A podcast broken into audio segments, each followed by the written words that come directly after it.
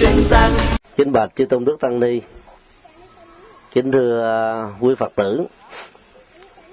Chúng ta đang ngồi ở trước tháp Denmark nơi mà hai mươi mấy thế kỷ trước đó, đức vua Asoka, đến đây để cho xác dựng, tưởng niệm à, các giá trị chân lý mà Đức Phật đã tuyên bố đầu tiên tại vườn Nai. Trong à, kinh tạng Bali đó thì à, Varanasi còn được gọi là Kasi. Và được lý giải bằng à, một cái thuật ngữ là chư thiên đọa xứ tức là nơi mà các vị à, thiên nhân xuống cõi trần gian này để hưởng cái cái phúc lạc của đời sống người phàm. Một ý nghĩa khác đó à, theo truyền thống quán độ giáo thì à, Varanasi này đó là cái cứ sở của thằng à, Siva. Shiva và cũng là cái nơi mà thể hiện cái quyền quy tối cao nhất của thượng đế. Thì cái chữ mà chư thiên đọ xứ và nơi của thượng đế đó à, nó nghĩa nó, nó giống nhau. Nếu thì chữ chư thiên tức là thượng đế. Đọ xứ là dán xuống cái chỗ này à, còn bên Phật giáo thì là hiểu đơn giản đó là có rất nhiều người ở cõi trời tức là ở những thành tinh khác đó là tái sanh nó xuống ngay cái khu vực này. Như ta đã được nghe giải thích uh, Varanasi được nối kết bởi um, hai khu vực Bắc và Nam cách nhau khoảng 7 cây số rưỡi. Ở Bắc đó, thì có gọi là Varuna ở miền Nam đó là Asi ráp lại là Varanasi. Đức Phật à, sau khi tình đạo, đã rời khỏi Bồ Đề Đậu Tràng sau 49 ngày và đi thẳng về vườn Nai đó, nơi mà cách Bồ Đề Đậu Tràng khoảng 250 cây số và đường chim bay cũng khoảng là 180 cây số. Mục đích ngài à, đến đây đó là để gặp à, năm anh em của trần như. Vì đức phật biết rất rõ là họ là những người có tâm nguyện với chúng sinh và có tha thiết về con đường tâm linh. Nhưng không ai đó đã đi theo con đường khổ hạnh do ảnh hưởng của đức phật. Và như vậy họ không chứng đắc được đầu quả giải thoát. Cho nên ngài thấy có một cái nhu cầu rất lớn là hãy chia sẻ chân lý, chánh pháp, đặc biệt là tứ du đế mà ngài vừa khám phá được cho năm người bạn đồng tu này. Và ngài biết rất rõ rằng là là năm người bạn này sẽ giúp cho ngài mở mang Phật pháp do đó à, Sanat đó được xem là thánh địa hay là Phật tích quan trọng thứ hai sau Bồ Đề Đậu Tràng. Nếu ta đứng từ góc độ tâm linh và hoàng pháp, lâm tỳ ni đó là nơi quan trọng khi đức phật còn là một thái tử thôi.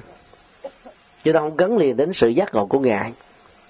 Và do vậy, trong rất nhiều các bản kinh á cái việc mà mô tả về lâm tỳ ni trên con đường hoàng của ngài lại là không có nhiều trong khi sanat bồ đề đậu tràng và những nơi còn lại đặc biệt đó là thành xá vệ chùa kỳ viên đó, thì đức phật để ờ, đã đã dừng chân suốt cả 25 25 năm. Thì tại đây um, việc mà tuyên bố chánh pháp không phải là dễ. Thì thứ nhất đó khi còn ở trên núi khổ hạnh trước đó khoảng hai tháng thôi năm anh em cô trần như nghĩ rằng là đức phật đó đã bỏ cuộc rồi cho nên họ kinh thường ngài một phần đó là giận dỗi ngài cho nên họ bỏ ngài mà ra đi. Ở tại tháp à, uh, chào con đi đó thì uh, ngài đã gặp lại họ nhưng mà họ cũng không có tiếp đãi. Một cách đó là tôn kính như là trước đây họ đã từng đối với ngài. Và họ cũng không cần uh, nói bất cứ một lời lẽ nào. Đức phật vẫn cứ thầm lặng thản nhiên gặp gỡ ngồi với họ chừng vài ba tiếng sau đó đó ngài mời họ tiến về cái khu ờ, trọng tâm của vườn nai này. Mặc dầu hơn giỏi nhưng năm anh em kiều trần như cũng đi theo.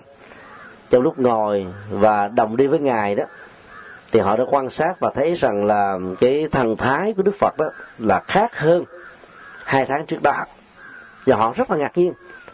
Họ có thể suy luận trong đầu rằng là cũng có thể sa môn ờ, gotama hay gọi là sa môn cô đàm đó, đã um, ngã con đường tâm linh rồi cho nên là ăn uống hưởng thụ.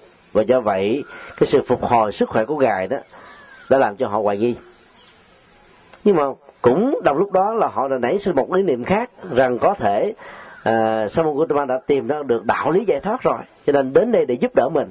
Và do vậy cái thần thái của ông là rất là khác với hai hai tháng trước đó.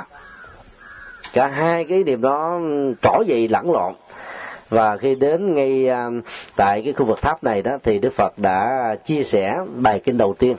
Với hình thức là một bài kinh có đầu có đuôi có nội dung và công bố cái chân lý của ngài.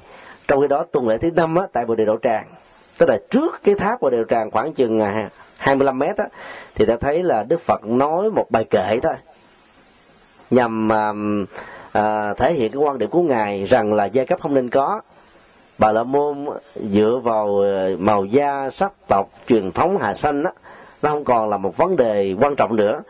Mà mọi chức nghiệp, ngành nghề trong xã hội là nên để cho con người tự lựa chọn lấy chứ không nên áp đặt đối với họ. Do đó đó, nó chưa được xem là một bài kinh. Và cái đó nó không phải là một cái sự công bố về chân lý. Tại vì tình cờ đức phật gặp một vị bà la môn cho nên khi họ hỏi ngài ý kiến thì ngài chia sẻ như thế thôi.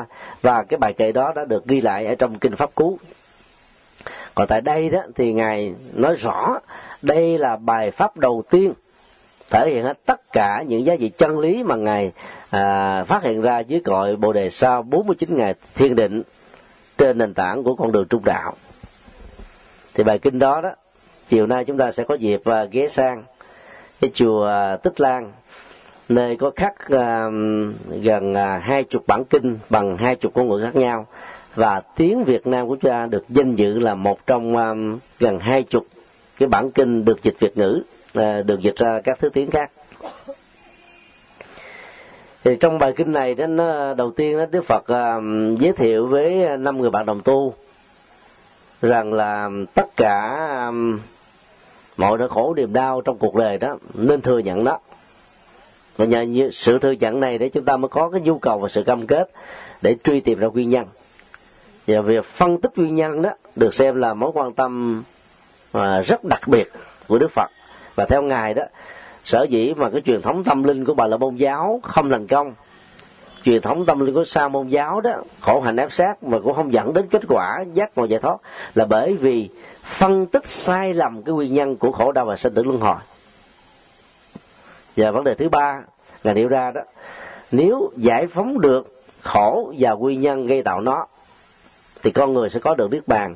Cho nên cuộc đời này không phải lúc nào cũng khổ ở đâu cũng khổ mà khổ là do chúng ta sống không đúng với nhân quả thôi. Nên niết bàn á, là một hiện thực tâm linh có được mà tất cả ai cũng có thể đạt được nó. Ngay kiếp sống hiện tại này chứ không phải chờ sau khi chết và cái phần thứ tư của bài kinh đó, đức phật dạy đó là bát chánh đạo mà theo ngài đó là con đường trung đạo. À, trong bài kinh này đó cái điều à, quan trọng nhất đó, đức phật xác quyết gồm có à, ba lần chữa pháp luân. Và cứ mỗi một lần à, xác quyết lại như vậy thì nó gồm có bốn cái trình tự đó là khổ nguyên nhân của khổ niết bàn và con đường niết bàn. Thuật ngữ Phật học gọi là tam chuyển pháp luân. Thứ nhất là thị chuyển pháp luân. Thị chuyển pháp luân là sự mô tả về à, con đường chánh pháp một cách bao quát nhất. Với hình thức đó là khổ, nguyên nhân của khổ, niết bàn và con đường niết bàn. Thứ hai đó, đức phật à, khích lệ chúng ta là hãy chứng chuyển pháp luân việc uh, mô tả bốn chân lý như thế không phải là để uh, cho chúng ta góp nhặt kiến thức mà lễ cho chúng ta trải nghiệm và chứng đắc được nó. Đối với khổ thì sự trải nghiệm á, gần như là một sự lựa chọn hay là một sự uh, không có muốn mà nó đến với chúng ta. Thế Phật dạy là không nên đào tẩu mà phải cảm nhận đó và rũ bỏ những nỗi đau trên nó về phương diện thân tâm bằng à, phương pháp quán vô ngã vô ngã sở hữu để chúng ta không có bị à, nó khống chế, hành hạ mình một cách lâu dài. Còn về cái phương diện à, nguyên nhân của khổ thì đức phật dạy rằng là sự trải nghiệm và thấy rõ mình không phải là một nạn nhân. Mặc dù khổ vẫn diễn ra như là một hiện thực, những bế tắc vẫn có xung quanh mình là điều không thể vô định nhưng việc đồng hóa mình là một nạn nhân nó sẽ làm cho nỗi thổ có cái cơ hội tồn tại một cách lâu dài.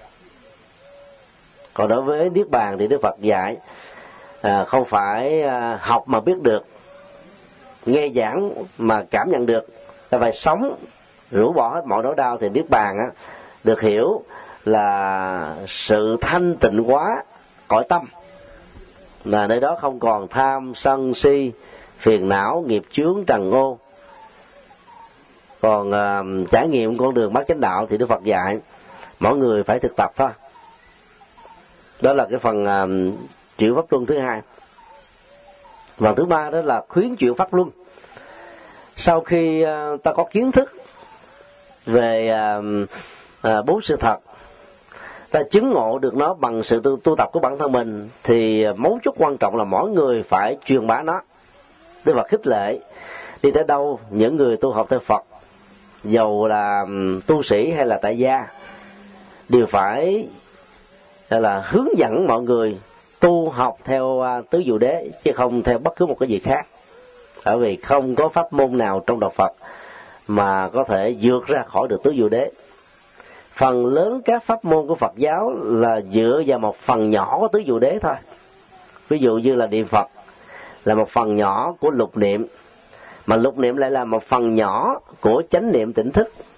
Lục niệm bao gồm niệm phật, niệm pháp, niệm tăng, niệm đạo đức, niệm à, sự bố thí và cái kết quả bố thí được tái sanh ở cảnh giới chư thiên. Thì như vậy là trong sáu đối tượng được niệm thì tịnh độ tông sử dụng cái phần niệm phật là yếu tố quan trọng nhất và bỏ hết tất cả các cái phần còn lại của phần chánh niệm này. Hay nói cái khác là tỉnh lược lại còn thiền tông á, thì dựa vào chánh niệm.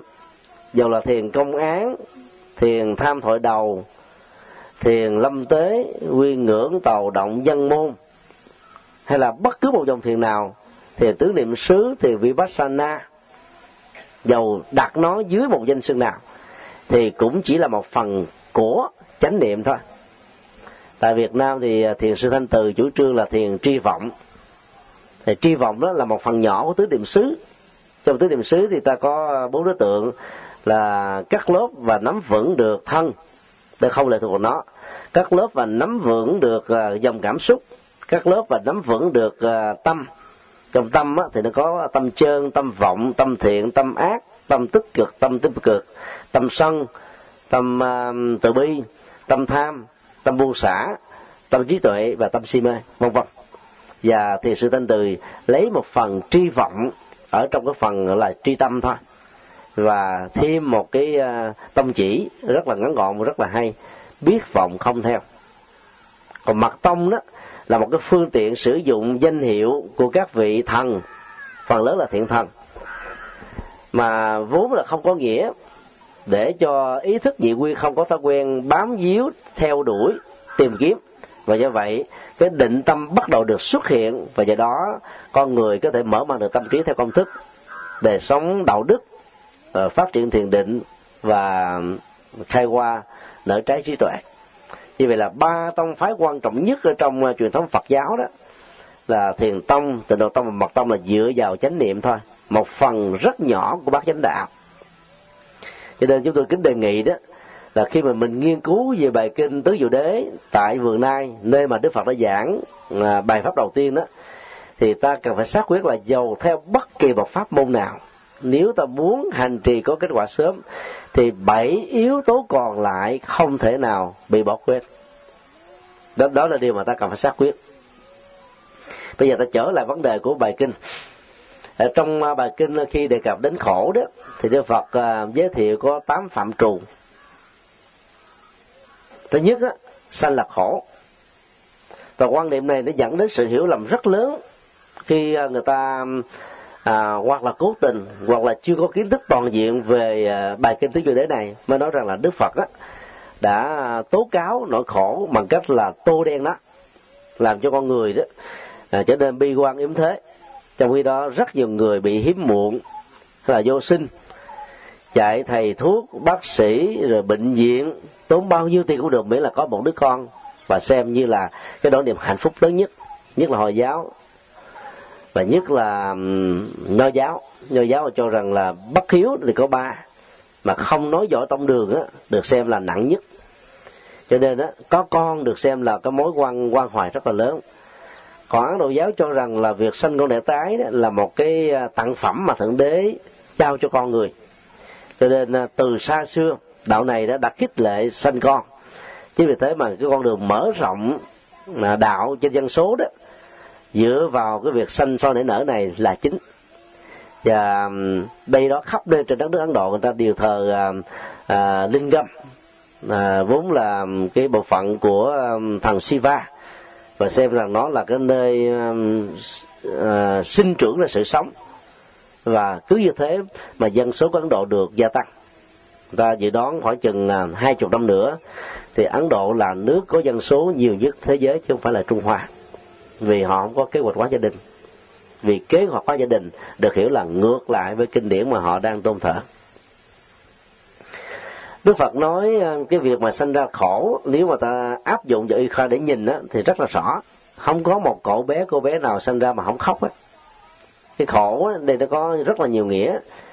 Nghĩa đen á, là đau đớn về phương diện à, thân thể. Rồi à, nghĩa bóng á, nó là một cái dây vò đau đớn về à, phương diện tâm cảm xúc thái độ nhận thức bất mãn và nhiều thứ khác.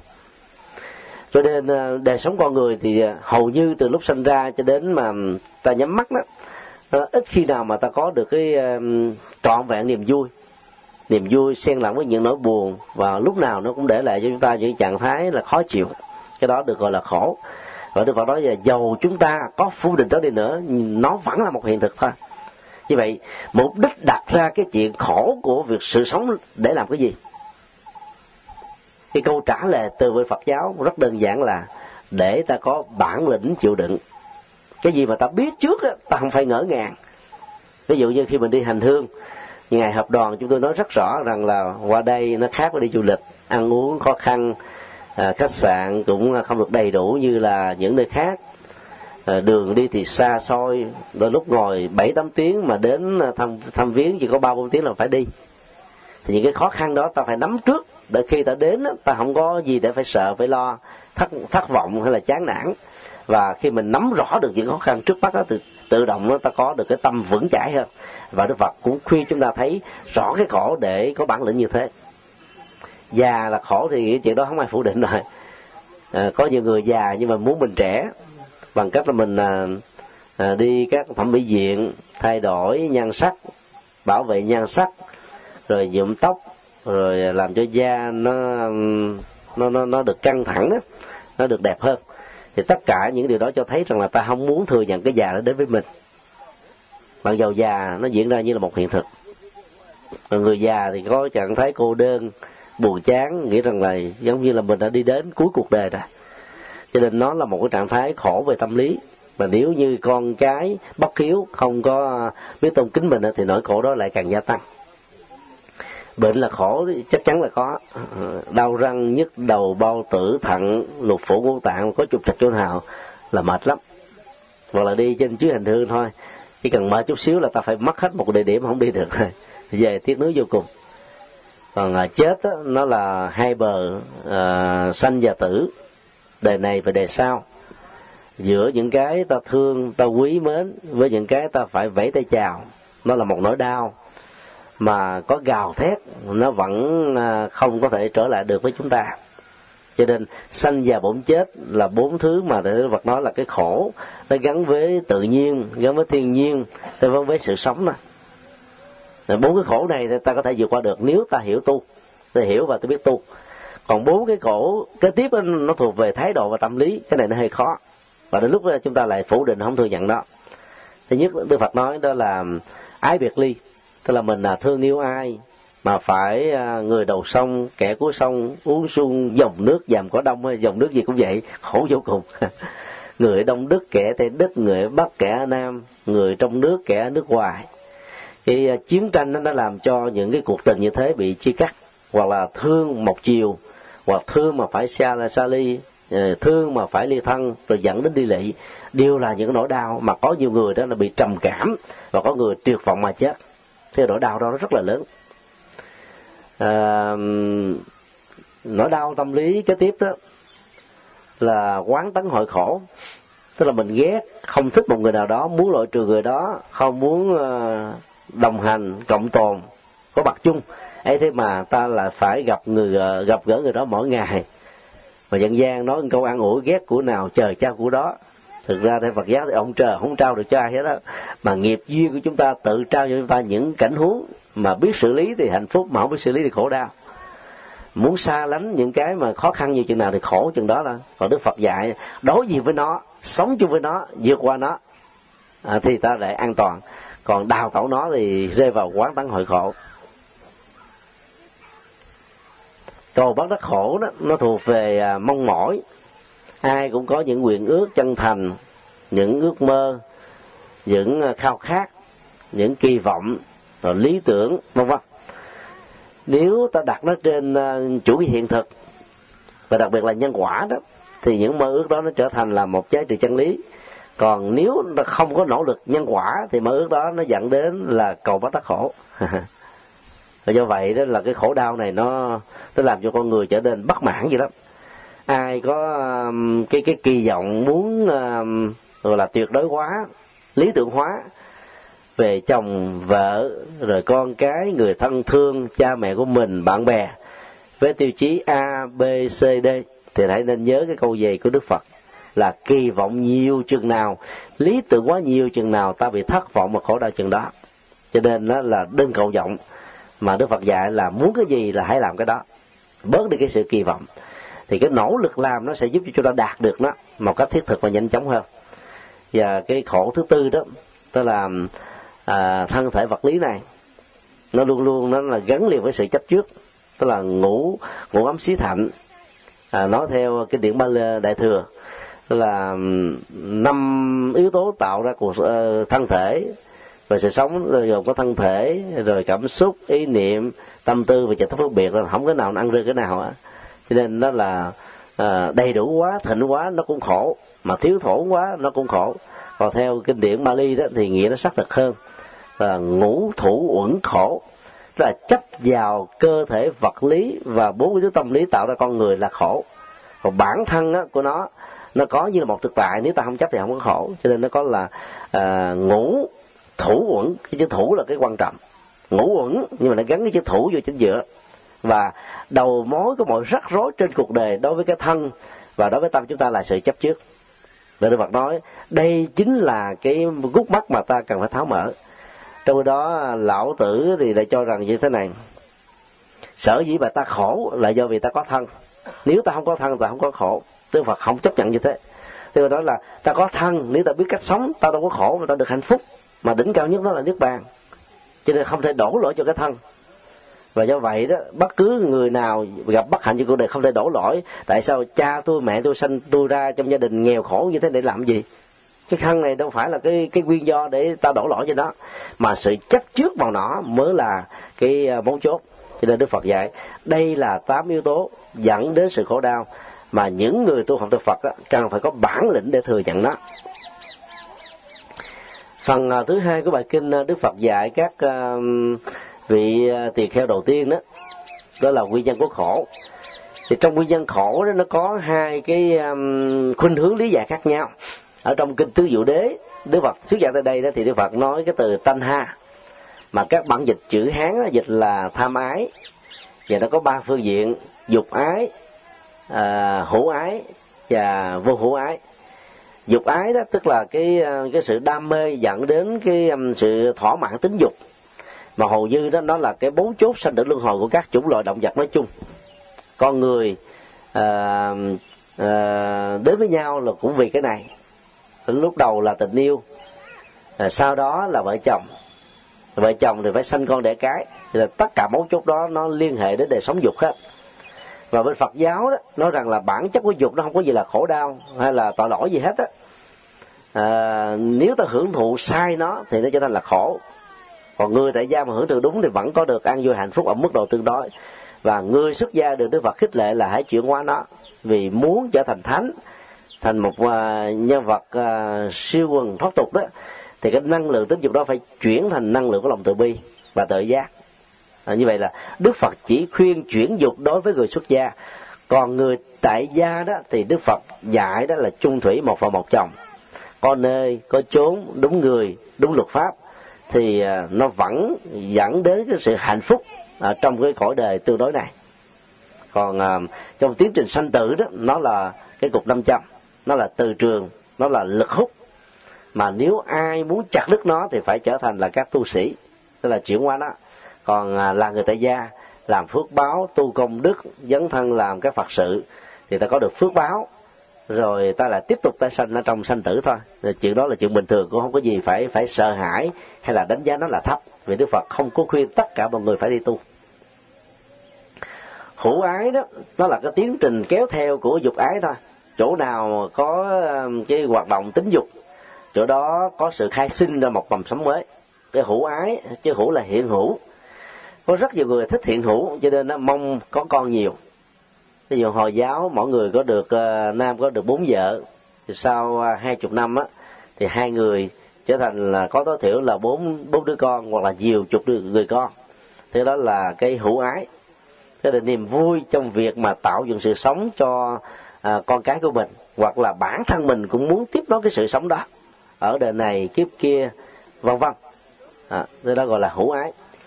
Còn cái vô hữu ái đó thì là nó thuộc về à, cái tuyệt vọng. Mà khi mình trải qua những cái thăng trầm ở trong cuộc sống rồi những cái à, khổ lụy quá mức những cái sự suy sụp rồi à, vỡ nợ thất bại tổn thất quá lớn mà sức chịu đựng cảm xúc không nổi đó thì ta có khuynh hướng là là tự tử mà chết. Thì cái đó gọi là vô hữu ái tức là mình không muốn gọi là tiếp tục cái sự sống nữa. Không phải là vì mình đã được giải thoát hay là đang trên con đường đó mà mình vì tuyệt vọng và không thấy rằng là sự sống đó nó có được hạnh phúc. Thì trong kinh tứ diệu đế mà đức phật thuyết giảng tại đây đó, thì ngài phân tích ba nguyên nhân này. Thì vì đối tượng được ngài thuyết giảng đó là năm anh em kiều trần như tức là năm vị mà sau này trở thành thánh mà. Cái tâm lực của họ rất lớn trí tuệ họ rất là vững. À, tu tập của họ rất là cao. Cho nên đi thẳng vào mấu chốt để chặt đứt cái sanh tử luân hồi. Và do đó bài kinh này nhấn mạnh ở góc độ đó mà thôi. Qua đến cái bài kinh à, 12 nhân duyên mà Đức Phật giảng sau đó vài ngày thì à, ngài nói rất rõ đó là vô minh đó, là yếu tố dẫn đến cái sanh tử luân hồi cho tất cả mọi chúng loại. Do vì vô minh mà dẫn đến dục ái rồi hữu ái vô hữu ái. Do vì vô minh cho nên ta có lòng sân. Do vô minh ta có các phiền não. Do vô minh ta không thấy được nhân quả. Do vô minh ta không sống với đạo đức. Do vì vô minh à, ta làm liều và cốc cặt thì tất cả những cái hành động mà dẫn đến khổ đau của con người nó đều kết bạn với vô minh có cốt rễ với vô minh hay là bà con làng xóm nói kết bằng cách này trực tiếp hay là gián tiếp với vô minh và bài kinh đó đức phật nhấn mạnh cái góc độ vô minh đó là à, cái yếu tố dẫn đến nỗi khổ niềm đạo thì ta phối hợp hai bản kinh này. Thì đối với cái tiến trình sanh tử đó là ba cái phương diện của ái còn đối với những cái thất bại, khổ đau trong cuộc đời, trong kinh tế, giáo dục, văn hóa, chính trị, quân sự, mọi lĩnh vực, ngành nghề, thì nó đều liên hệ đến vô minh hết á. Ta bị thất bại là vì ta không nắm rõ được vấn đề. Ta bị thất bại vì á, ta đánh giá sai vấn đề. Ta bị thất bại vì ta không đánh giá toàn diện được vấn đề.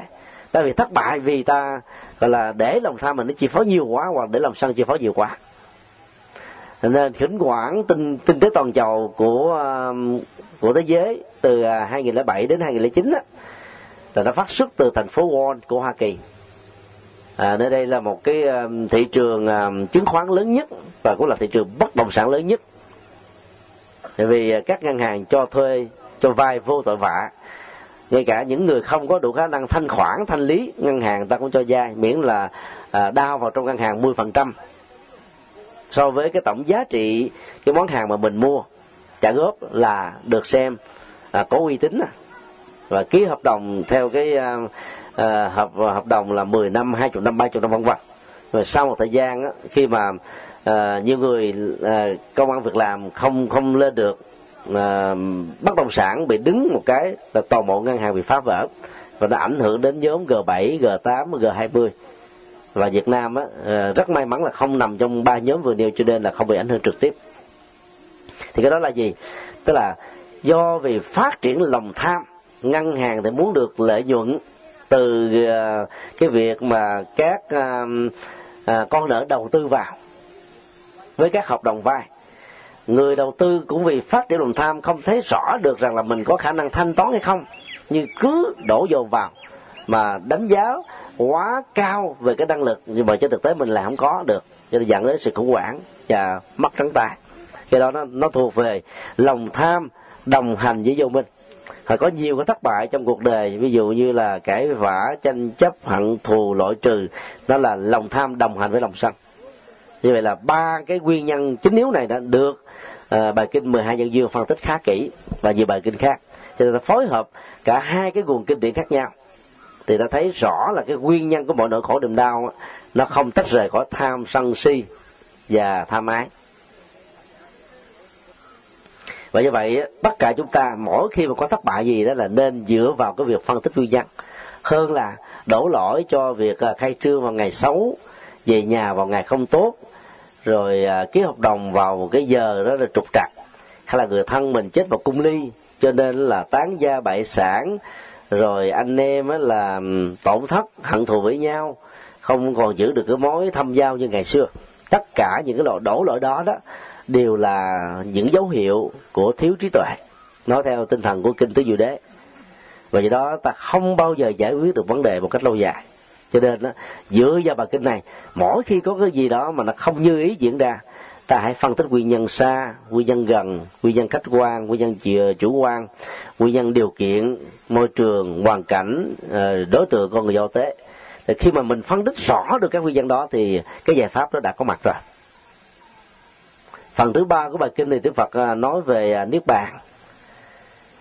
Và ngài xác định rõ niết bàn không phải là một cảnh giới vật lý như ờ, trong ờ, một số tác phẩm dân học Phật giáo người ta cố tình ờ, sánh ví nó để dễ hình dung như là thành niết bàn cảnh giới niết bàn, nơi niết bàn vân vân. Và trong kinh Phật xác định rõ đó, niết bàn phải là mặt trời, không phải là mặt trăng, không phải là trên mặt đất, không phải là đất, nước, gió, lửa, không phải là ngày và đêm, mà niết bàn là một trạng thái tâm. Nơi đó đó, tham, sân, si, tức là vô minh rồi à, những cái biểu hiện à, bốc đồng khổ lị tham ái tính dục những nỗi khổ niềm đau những cái à, dê mơ rễ mát của đó những bà con làng xóm với đó đã được chuyển hóa đến tận gốc rễ. Ai chuyển hóa được như thế thì người đó được gọi là chứng đắc đức bàn. Và chứng đắc đức bàn nó được xem đó là cái kết quả hiện thực ở trên cuộc đời này. Đức phật đã đạt được. À, năm anh em kỳ như đã đạt được. Mười đại đệ tử đã đạt được hàng ngàn các vị ờ, xuất gia thời đức phật đã đạt được. Ngay cả những vị cư sĩ thời đức phật cũng đã từng đạt được như là cấp cô độc vân vân. Thì như vậy là cái việc mà tiếp cận với niết bàn á, cần phải được thực hiện khi chúng ta còn sống ở trên cõi đời này. Và nếu ta so sánh cái bài kinh tứ diệu đế với cái tông chỉ của tịnh độ tông đó thì ta thấy à, một bên đó thì à, tuyên ngôn chân lý một bên đó là giảng dạy với hình thức là khuyến tấn để cho người à, năng lực tu tập còn à, chưa có mạnh dạng tin vào chính mình nhiều đó thì có thể có cái cơ sở để mà nương theo mà hành trì. Ở à, tịnh độ tông đó thì à, cảnh giới cực là tây phương được xem là mối quan hoài quan trọng nhất. Và các hành giả tịnh độ tông được đức à, được các vị pháp sư khích lệ là không cần màng đến các pháp môn khác nữa không cần đọc đến các bài kinh khác chỉ cần nhất tâm hoặc là kinh a di đà hoặc là kinh quán vô lượng thọ, hoặc là vô lượng thọ. Và gọn lại là danh hiệu đức phật, nam mô di đà phật thôi. Cái miên mặt ngày đêm không ngừng nghỉ thì chánh niệm vẫn có mặt thiền định phát sinh tự giác vẫn vẫn có. Thì đó là một cái cái phương pháp tu đặt trên nền tảng của sự định tâm, làm chính, lấy chánh niệm làm nền tảng. Nhưng mà để có được định tâm và chánh niệm vững đó thì ta phải thực tập bát chánh đạo tức là bảy thứ còn lại, nếu không có bảy thứ còn lại thì không bao giờ mà mà ta định được hết trơn thì đó là điều mà các hành giả từ độ tông phải phải nhớ. Và sau khi chết thì các hành giả từ tông mới phát nguyện sanh về tây phương cực lạc. Và các tổ trung hoa còn phương tiện thêm, nói một điều như thế này, là vì quyền lực rất đặc biệt của đức phật a di đà bồ tát quan thế âm và bồ tát đại thế chí, cho nên cười còn nghiệp phàm vẫn có thể giảng sinh đó là học tiếp. Đế nghiệp giảng sinh. Đế là mang theo. Nghiệp á, là cái tâm phàm hành động phàm lời nói phàm. Vãng sinh á, là sanh về tây phương. Thì đó là một cái học thuyết khích lệ hơn là à, tuyên bố chân lý như là đức phật đã giảng tại bài bài kinh này tại đây. Dù sao nó cũng vẫn có một cái giá trị khích lệ rất lớn cho những người mà cái việc tu mới bắt đầu. Hoặc là quá khứ có những cái vết đen mà bây giờ à, nghe nói là mình vẫn có thể được giảng sinh họ phấn chấn họ tu. Và nhờ tu đó họ có kết quả. Khi có kết quả rồi thì cái việc mà tây phương có thật hay không, có cần vãng sanh hay không nó không còn là mối quan quan tâm nữa. Vì ở ngay tại này ta đã có được tây phương cực lạc, cái niềm ăn vui hạnh phúc rồi. Đó là cái phương tiện rất khéo léo của à, các tổ trung quốc khi mà thành lập ra tịnh độ tông à, trở lại cái phần à, à, niết bàn mà đức phật nói trong à, kinh tứ diệu đế đó nó phải được thực hiện ngay bây giờ. Và cái thước đo an lạc hạnh phúc đó là cái cán cân rất quan trọng để chúng ta lượng định được niết bàn. Thí dụ như à, ai đó tự xưng mình là phật thánh thần bồ tát a la hán mà nếu như ta quan sát ta vẫn thấy người đó còn lòng tham còn sân còn si thì các cái tuyên bố đó nó không có cơ sở. Vì đức phật đã dạy cái tiêu chí đó cho ngài a nan và tất cả các các đệ tử của ngài để mà đón biết được rằng là ai là người chứng đạo. Vì đức phật khuyên những vị xuất gia chân chính khi mà giác ngộ đắc đạo thì không cần phải quảng cáo. Và ai sử dụng thần thông quảng cáo về những sự chứng đắc của mình á, thì lại vi phạm vào cái giới là đột kiết la đó là cái điều mà chúng ta thấy là cái tinh thần đức phật rất là khiêm tốn để cho cái cái giá trị an lạc hạnh phúc nó tỏ ra một cách tự nhiên, chứ không phải là một sự gò bó, là một sự gượng gạo, rồi một sự làm dáng, làm duyên hay là một cái cách ngoại giao nào đó. Vì cái đó nó không có tồn tại lâu dài. Trước mặt những người khác thì có thể đó là một cái à, biểu tượng của hạnh phúc an lạc, nhưng mà sau lưng á, nó vẫn là phiền não và khổ đau. Và do đó nó không có lợi cho bản thân ta.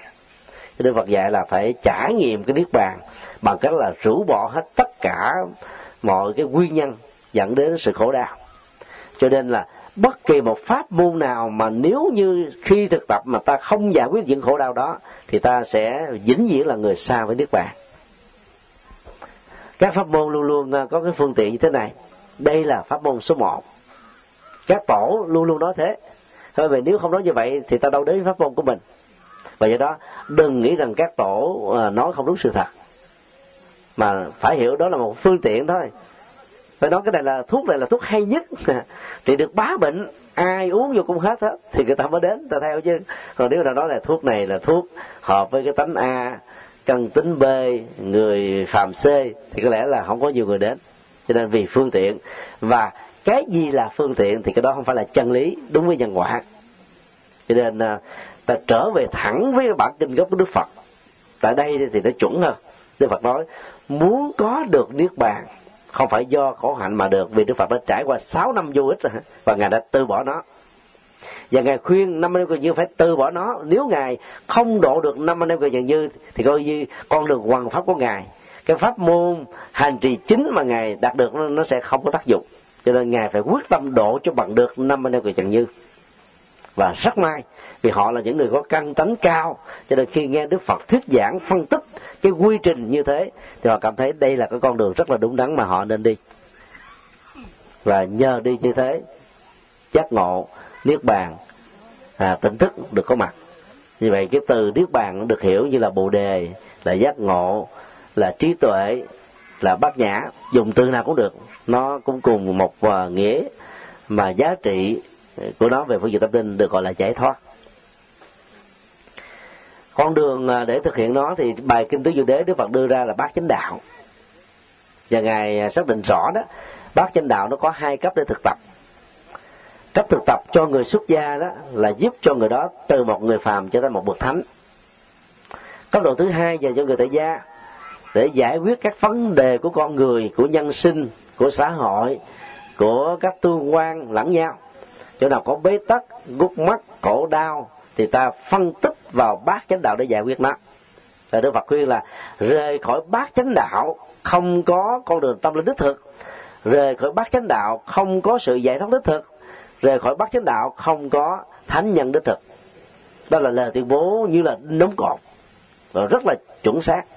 Cho nên, chúng tôi xin một lần nữa xin à, đề nghị tất cả chúng ta ngoài pháp môn mình có cơ hội hành trì dưới sự hướng dẫn của vị bổn sư thì ta phải học bảy uh, con đường chân chánh còn lại. Mà đôi lúc nếu không khéo ta bỏ quên nó.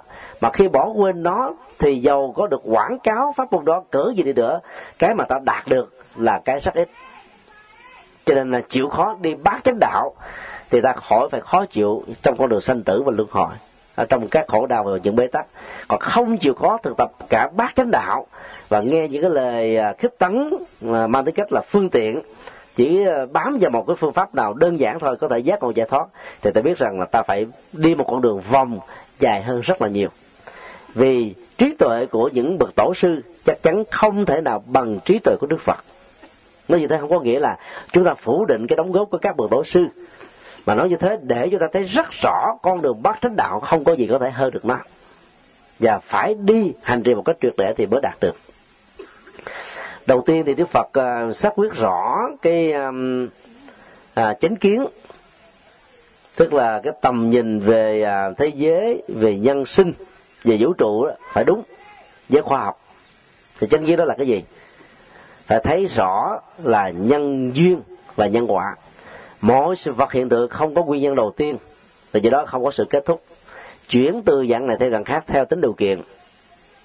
Các hiện tượng thiên tai, các tai nạn do chính con người tạo ra, những bế tắc trong cuộc đời hay là những hạnh phúc an vui đó, không phải do thượng đế, không phải do các thần linh, mà do cái tiến trình tương tác, gọi là tự nhiên trong tự thân của mọi sự vật hiện tượng. Thì tại cái cái yếu tố đầu tiên này đó, là chúng ta sẽ học được cái trí tuệ và lý giải mọi thứ theo văn quả cho nên ai bỏ rơi chánh kiến thì sẽ không bao giờ trở thành thánh cũng không thể nào có được an vui hạnh phúc đích thực. Tại vì ta sẽ bị rơi vào mê tín dị đoan mà theo đức phật á, lệ thuộc vào thượng đế và các thần linh á, là một sự mất nhân quyền lớn nhất. Nó còn hơn là các cái loại công bằng xã hội mà con người bị gặp phải do con người tạo ra cho nhau nhân danh thượng đế bằng cách này hay là bằng cách khác cho nên yếu tố quan trọng đó là chánh kiến và đức phật sánh ví nó như là sự ló dạng của mặt trời.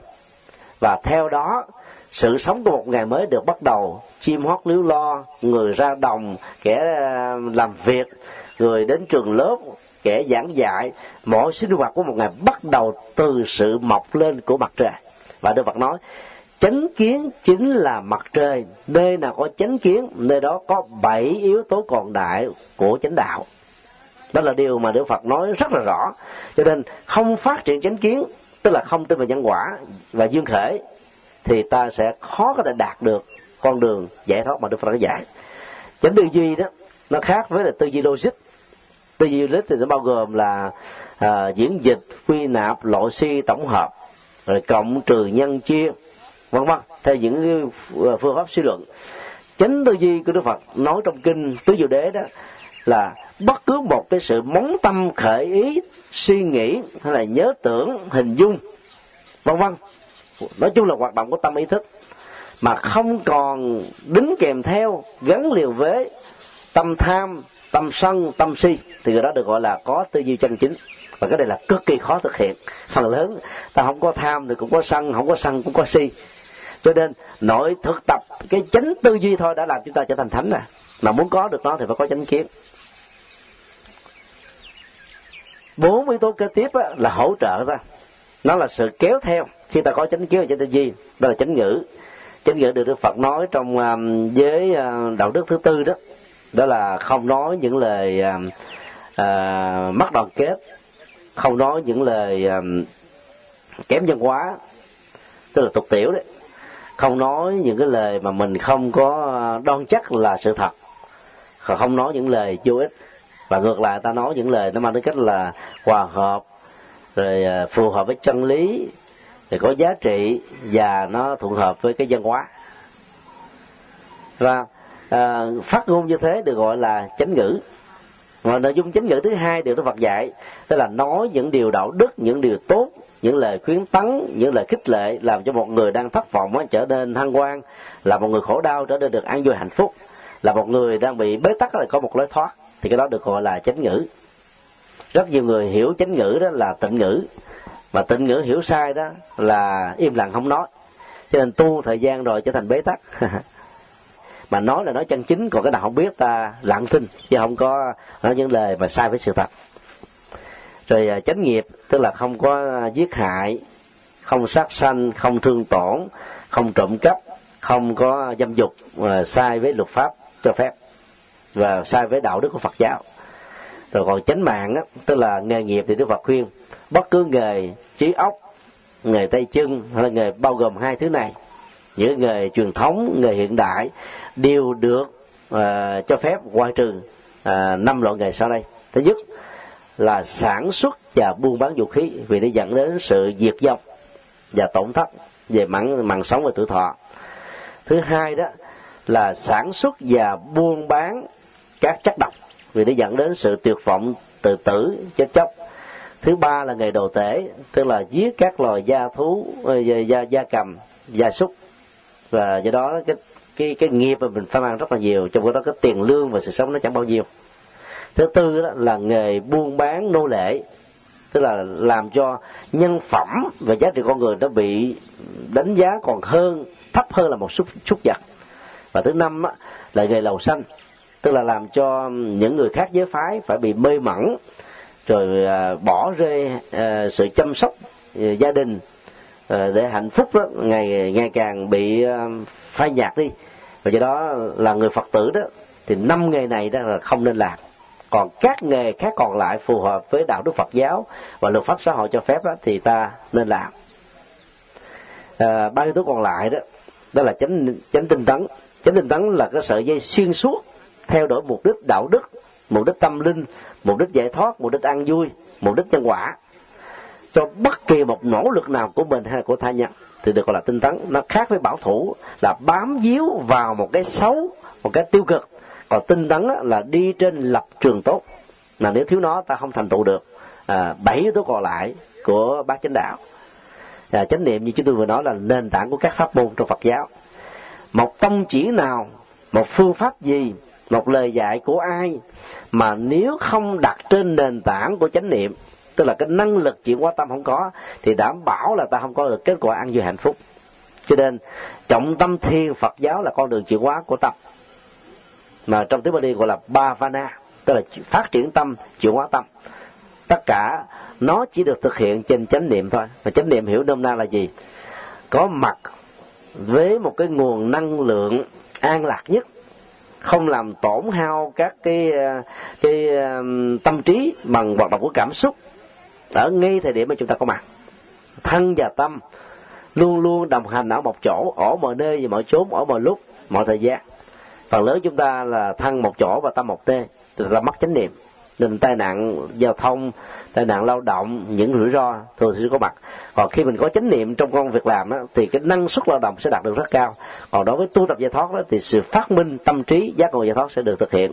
Còn các nhà khoa học đó, trong các phòng thí nghiệm nhờ chánh niệm mà họ trở thành là một nhà khám phá và phát minh. Còn à, chánh định đó, nó là cái kết quả của cái việc mà chúng ta thực tập chánh niệm cho nên nó là một cái điều kéo theo tất yếu thôi. Định trong Phật giáo thì chia ra làm bốn tầng cấp. À, sơ thiền á là người chuyển hóa được năng lực à, tính dục. Đối với người tại gia còn đời sống vợ chồng sẽ không bao giờ chứng được sơ thiền. Và dù người là xuất gia mà nếu không có chuyển hóa được năng lực tính dục thì sơ thiền không bao giờ đạt được. Mà theo đức phật không đạt được sơ thiền thì đừng có hồng chứng được thánh. Cho nên đó cái hỷ lạc đầu tiên mà các hành giả tâm linh đạt được đó là à, ly sanh hỷ lạc tức là chuyển hóa được năng lượng tính dục. Cái loại thiền định thứ hai là định sanh hỷ lạc. Loại hỷ lạc này nó sâu sắn hơn à, có chiều à, à, sâu lắng hơn bền bỉ hơn vì nó đặt trên nền tảng cố định.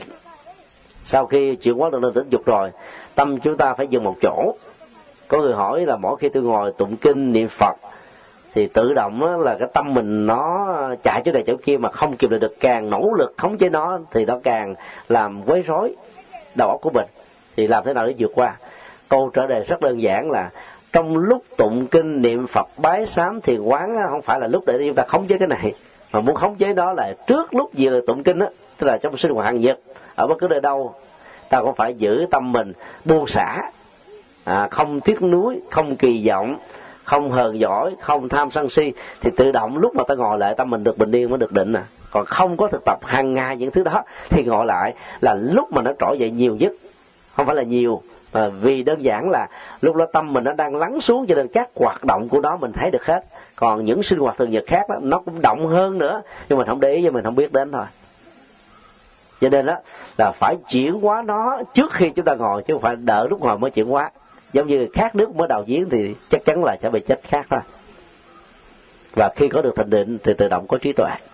Thì nói tóm lại, bát chánh đạo mà đức phật khám phá đó, nó bao gồm hết tất cả mọi pháp môn. Dù là pháp hoa tông, tam luận tông, hoa nghiêm tông, thiền tông, mật tông, tịnh độ tông. Không có tông chỉ nào mà có thể có một cái gì đó khác với bát chánh đạo được đó.